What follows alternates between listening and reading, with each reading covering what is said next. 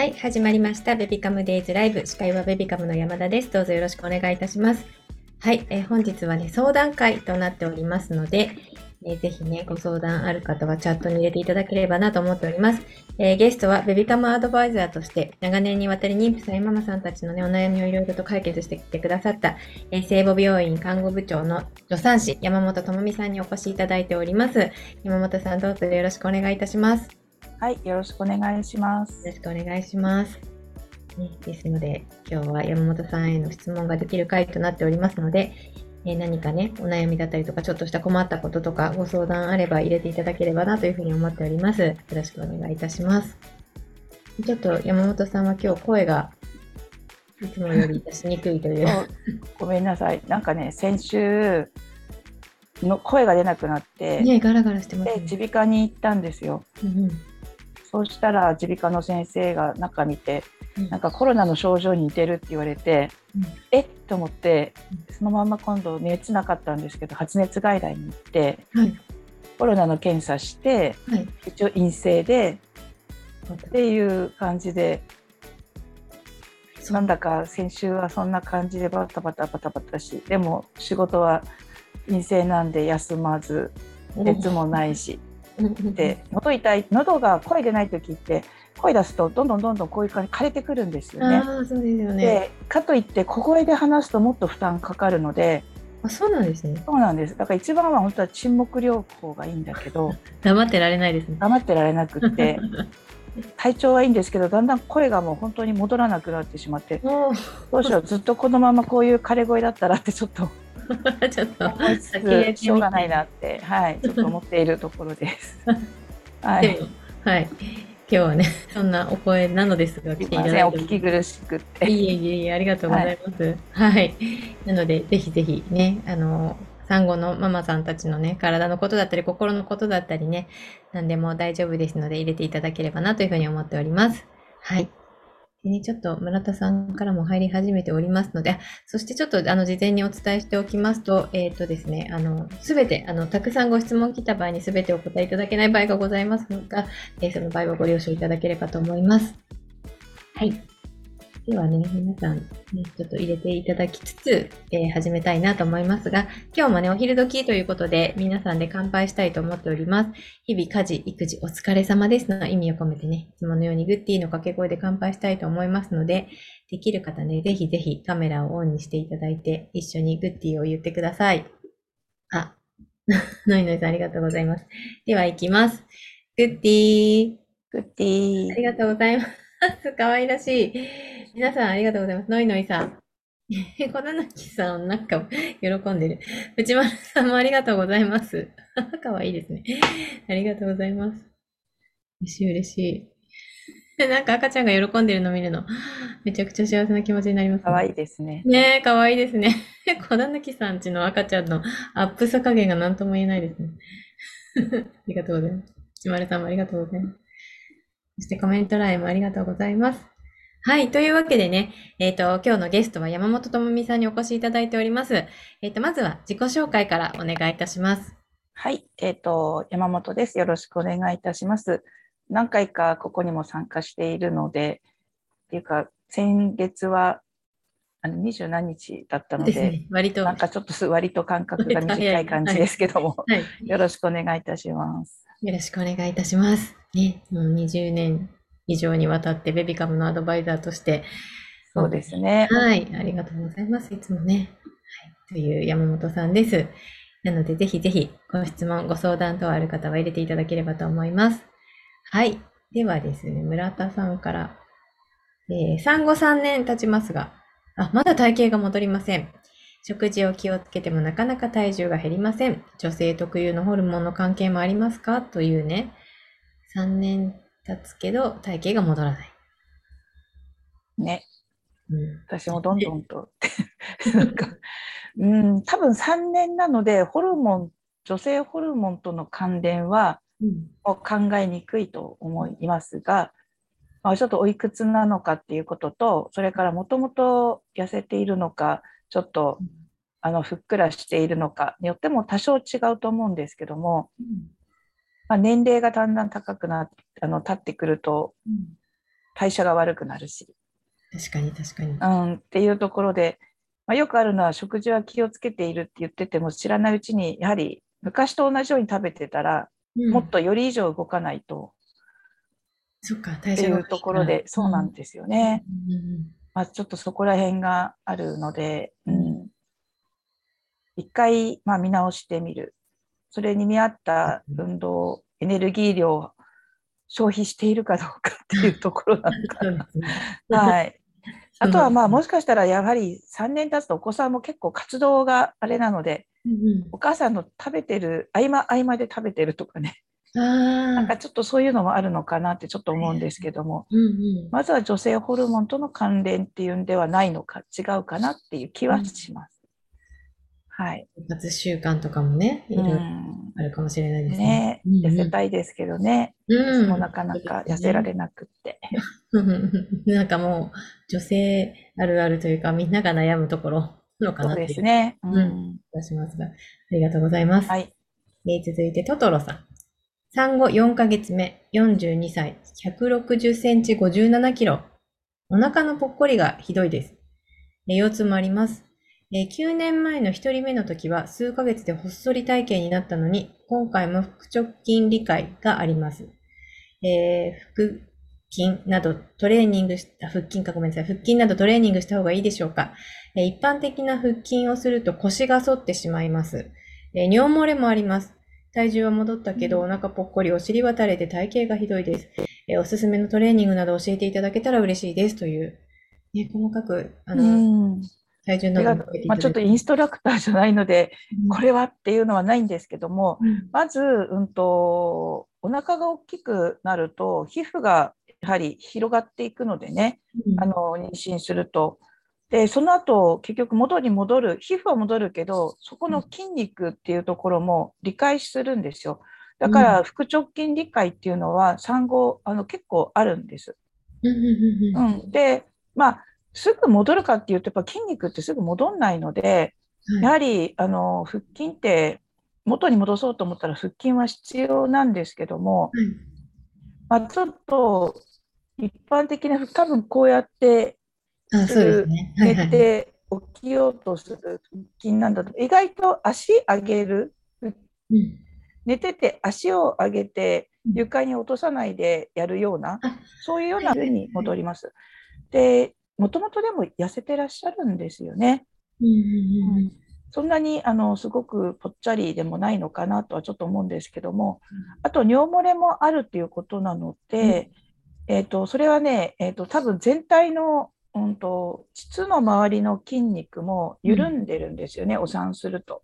うんうん。で、膣と、うんと、なんていうの、膣も緩んでると、膣と尿道のところって同じ筋肉になってるんですよ。うん。ああ、そうなんですね。うんうん、だから膣が緩んでるとそこも緩んでるので、もしかしたらまあ尿漏れにもいろんな原因はあるんですけども、お産の後っていうと、そういうための尿漏れが考えられるので、うんそれにはね、キーゲル体操っていう体操があるんです。はい。で、やり方としては、膣をね、締める体操なんですよね。うん。でも、膣を締めるってなかなか自分で意識できないんですけど。肛門をキュッと締めることはできますよね、みんなね。はいはいはいそうはいすると、膣と肛門って八の字の筋肉になっているので、はい肛門を締めると膣の方も締まるんですよ。そうなんですね。はいはい。なので、ちょっと肛門をキュッと締める練習を何回かすると、膣も一緒に締まっていきます。あとは、ちょっとトイレ行った時に、ちょっとトイレで一回尿を止めてみる。あそれも多分膣が締まっている証拠なので、うん。ちょっとそういうふうにして自分の感覚をあの持ってくると、多分腹あの腹筋系のっていうのかな、そういう感じの腹圧系の尿漏れは治っていきます。ただうん他にもちょっと尿漏れの原因があるので、はいあ。のちょっとそれでもダメだったら少し違う尿漏れの原因かなとはちょっと思っていますね。うんうんあと、お尻が垂れているとか、そこら辺はやっぱ全体的な下半身なので、うん足を上げるとかね、うんそういうような多分トレーニングをするとお尻垂れないとは言っていますが、はい 私もたまにはやそういうふうのやってますけど、なかなかね、難しいですね。うん年齢とともにね、そうですね。立てなくなるからね、うんうん、っていう感じですかね。すいません。いやいや、ちょっとね、合間に、育児、家事の合間にちょっと動かしたりね、そういそうことをちょっと続けてみていただいて、先ほどのね、のトレーニングはぜひしてみていただけるといいかなと思いますので、トトロさんいかがでしょうか？はい、続いてヒロさん。あ助産師さんの領域じゃないかもしれませんが、え子供が4月から保育所に通うようになったのですが、すでに6回、発熱、下痢、嘔吐で呼び出しになりました。大変ですね。そして私も感染して体調不良になります。えー子供、大人のいい病気予予防法ありますか？子供はまだ1歳9ヶ月なので、うがいができないですということです。これはでもね、洗礼です。先生、お子さんが、なんていうのかな、社会にいろんな人と関わるときに、特に子供同士なので、子供ってたくさん感染症を持ってるんでね、っていうか、うつりやすいので、大体保育園に最初に通ったときって、まあ、そういう感じになって親が呼ばれるっていうのは、うんうんうん。もうね、当たり前っていうか、うちのスタッフたちも初めて育休明けて子供を保育園に行ったら、もう4月、5月、6月ぐらいまではもう覚悟ですよね、うん。呼ばれるの。うん。うん。うん、で、大体今すっごくね、流行ってます、お子さんの感染症系。うん、これ RS ウイルスっていうウイルスがあるんですけど、結構それで感染症になって、すごい小児科流行っているんですけども、そうなんですね。うん、で子供に何するなって言っても1歳9ヶ月だとそんなのしょうがないので、もう最初はそうやって子供もあのだんだんとなんていうの体の抗体っていうのかな、うんうん、そういう形でできてくるので、もう最初はしょうがないかなと思ってください。うんで、お母さんの方は、それでもそういうお子さんはあのケアしなきゃいけないから、まあ、あのちょっとお子さんがずるずるだったら、一旦自分マスクしてちょっと関わるとか、うんあのお子さんの何かしたら必ず手洗うとか、うん多分自分はちゃんとそういう予防法をするといいのかなっていうふうに思います。ね。はい、ありがとうございます。はいえー続い続いて、柴原さんから。えー帝王切開で出産し、産後1ヶ月過ぎに生理再開して4回になりますが、えー生理が1週間ぐらい続いた後も、織物にずっと褐色の血が混ざるのが、さらに1週間続くようになりました。えー産婦人科を受診した方がいいでしょうか？それとも様子見した方がいいでしょうか？という質問です。うん1ヶ月過ぎにして再開して4ヶ月ってことは、うん4回ってことは4か ,4 ヶ月、5ヶ月ぐらい経つ5ヶ月ぐらいってことですよね。うんうんうん。まあ、多分褐色の血、うん。ずっと続くんだったら私、一回行ってもいいかなって思います。はいはいうん。あの、違う、なんて言うんでしょうね。産後の血液っていうのは、もうほぼ考えにくいと思うんですよね。子宮の中に、あの、オロって多分聞いたことあると、産後にすぐ出た出血ですよね。はいでそこがだんだんと薄くなってきて、で、織物にちょっと血が混じってっていう形の産後に関係するものっていうのは、もう少なく、っていうか、ほぼほぼかかん考えなくていいと思ったときに、次に今度織物に血が混じるっていうのは、婦人科の疾患の可能性もあるので、やはり毎回続くようだったら、うん私は行ってもいいかなっていうふうに思います。うんうんはい。ありがとうございます。ちょっとね、一回受診してみてもいいかもしれないということなので、柴原さん、ご参考にされてください。えー、あ、村田さん、質問にお答えいただきありがとうございました。え、夏ベイさん。2歳の娘の子育て中です。食欲が止まりません。うん。今日は発熱で保育園を休んでいるので、ゆっくりのんびりスキンシップをと思っていたのですが、何か食べたくて食べ物を探している自分がいます。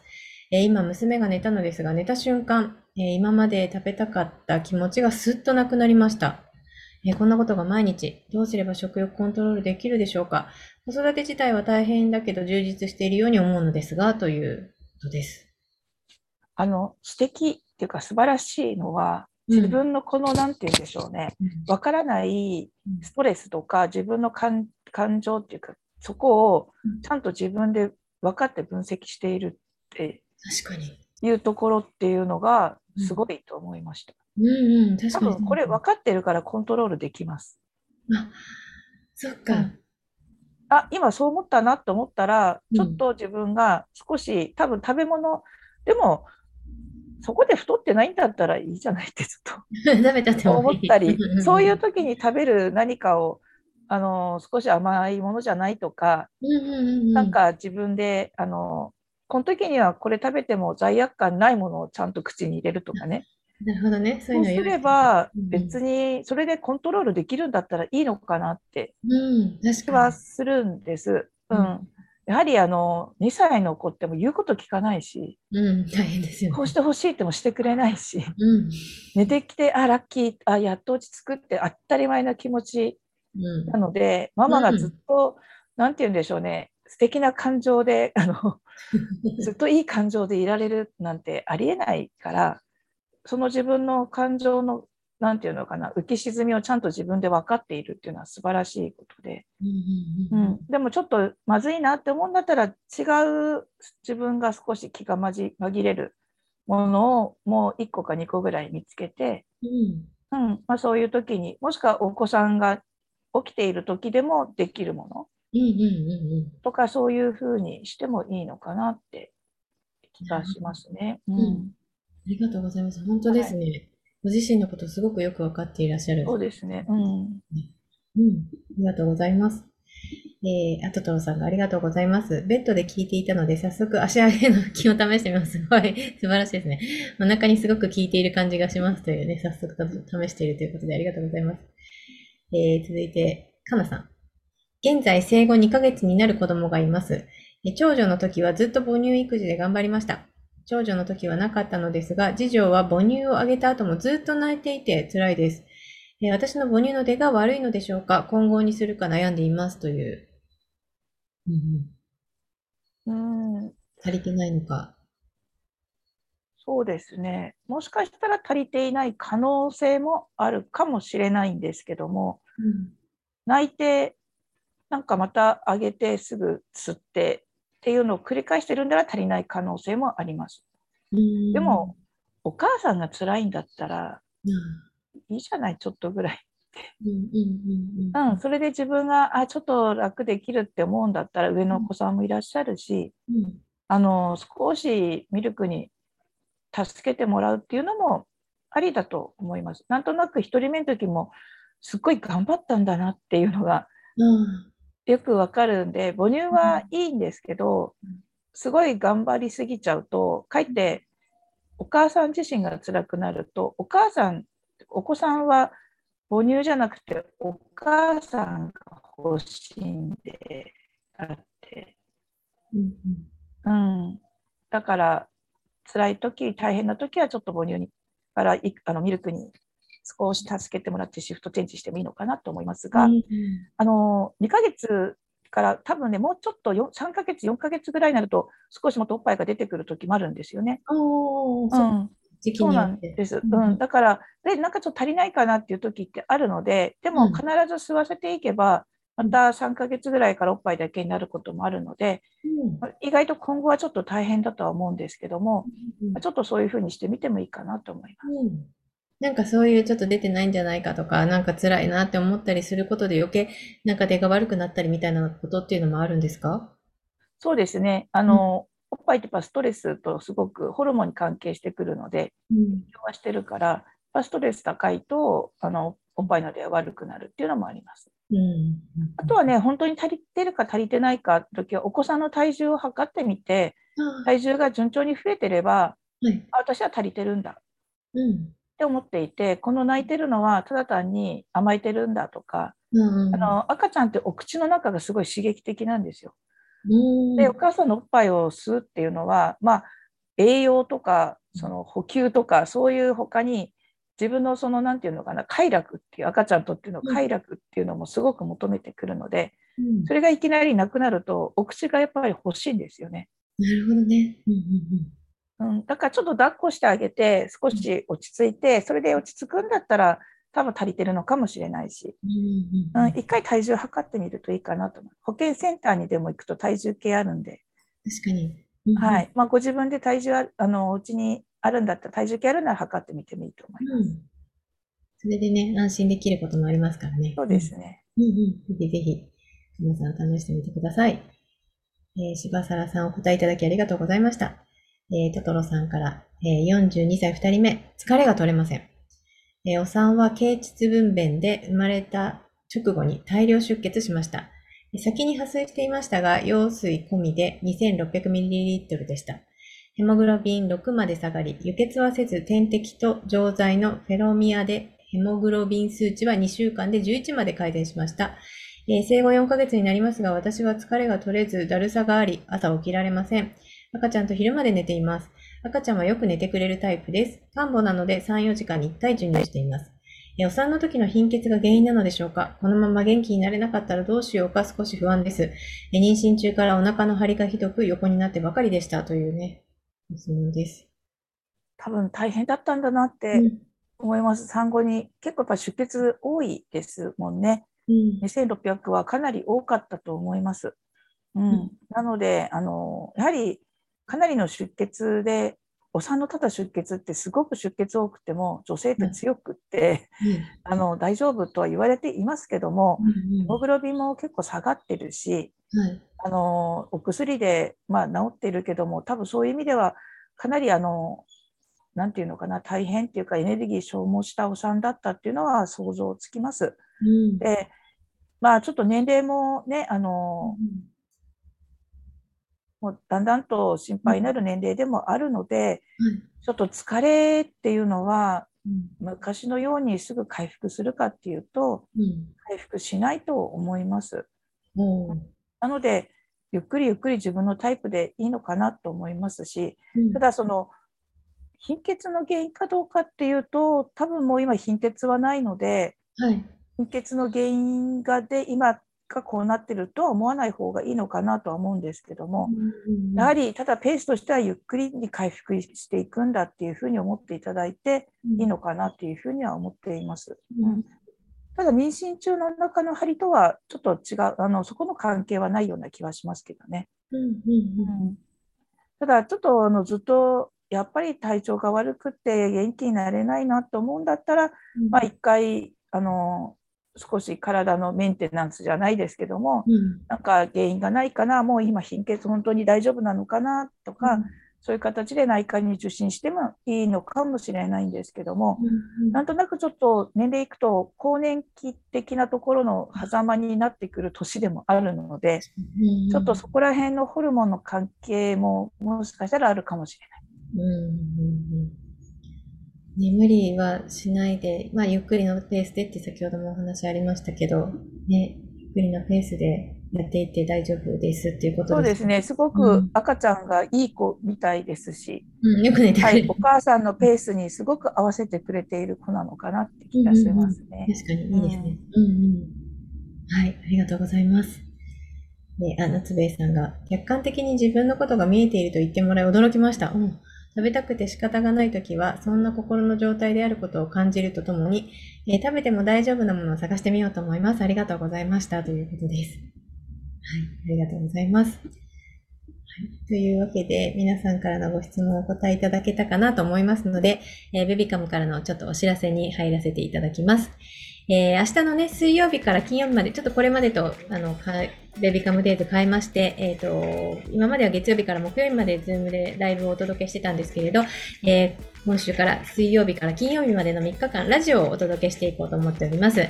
そしてね、えっ、と、ラジオのゲストは、助産師の桜井優子さんにお越しいただいています。桜井さんはね、性教育女将として、えー様々なメディア等でも包括的性教育のお話をされている方です。赤ちゃんの頃からできる性教育についてお聞きしておりますので、ぜひぜひラジオを聞いていただきたいなと思うんですけれども、ベビカム公式 LINE の、えーとライブのお知らせを受け取るという設定にしている方はね、明日ラジオの URL をお届けします。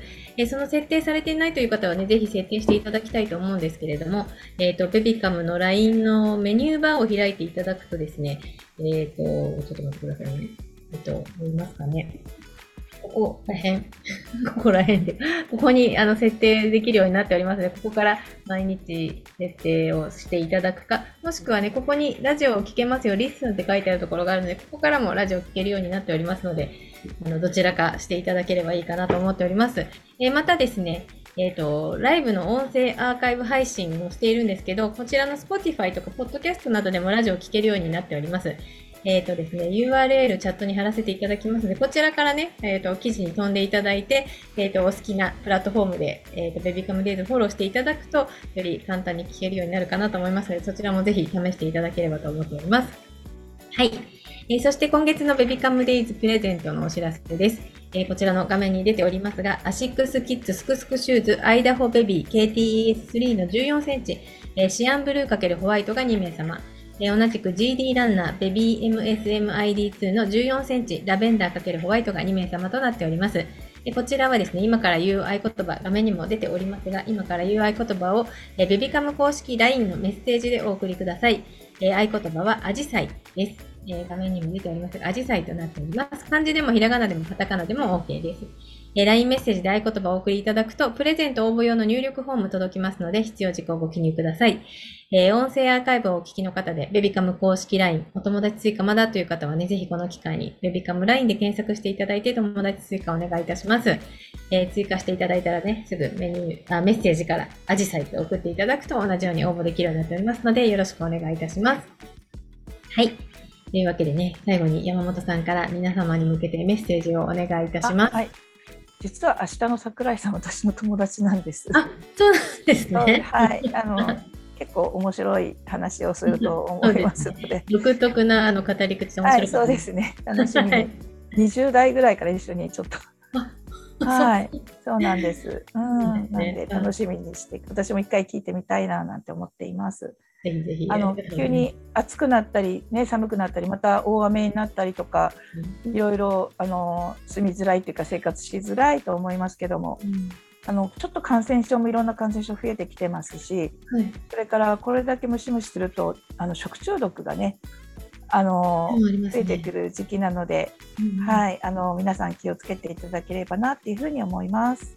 どうもありがとうございました。ありがとうございます。感染症はもう予防は手洗いうがい。そう、うん、本当そうです。うん、もう何でもそうです。はい、手洗い、はい、一番は手洗いですね。はい、はい、あとは、うんと、まあ、唾とかそういうところからあの飛沫っていうんですけど、うん、そういうところから感染するのはやっぱりマスク。ただお子さんはちっちゃい子はちっちゃすぎる子はマスクは書いてあの子供の呼吸できないっていうところに影響するっていうので、はい、まあ、2歳以下のお子さんはあまりマスクは推奨されていない。うんうんうんうんありがとうございますね。もうそれだけ気をつけていくしかないんですけど、皆さん本当にね、あの季節の変わりでもあり、変わり目でもありますし、お気をつけいただきたいと思います。はい。ひなさん、もうしばらく病気になっても仕方ないと思って頑張りますという、ね、1歳9ヶ月のお方がいらっしゃるね、ひなさんですね。えー、サボンさん、えー、ライブが少なくなって山田さんに会える機会が減るのは寂しいですが、形を変えて進化していくのを楽しみにしていますというありがたい、嬉しいです。ありがとうございます。えー、ぜひ、本当、ラジオの方も聞いていただきたいなと思っておりますので、皆さんぜひぜひお聞きください。はい。では、えー、今日もリフレッシュしていただけましたでしょうか？えっ、ー、と、はい。明日はラジオとなっておりますので、お間違いないようにお願いいたします。ぜひね、えっ、ー、と、先ほどの、えっ、ー、と、Spotify 等のフォロー等もしていただければいいかなと思いますので、チェックしてみてください。はい。では、えー、子育てを話そう、楽しもう、分かち合おう、ベビカムデイズライブでした。本日もありがとうございました。山本さんもありがとうございました。はい、どうもありがとうございます。ありがとうございます。失礼いたします。さようなら。ありがとうございます。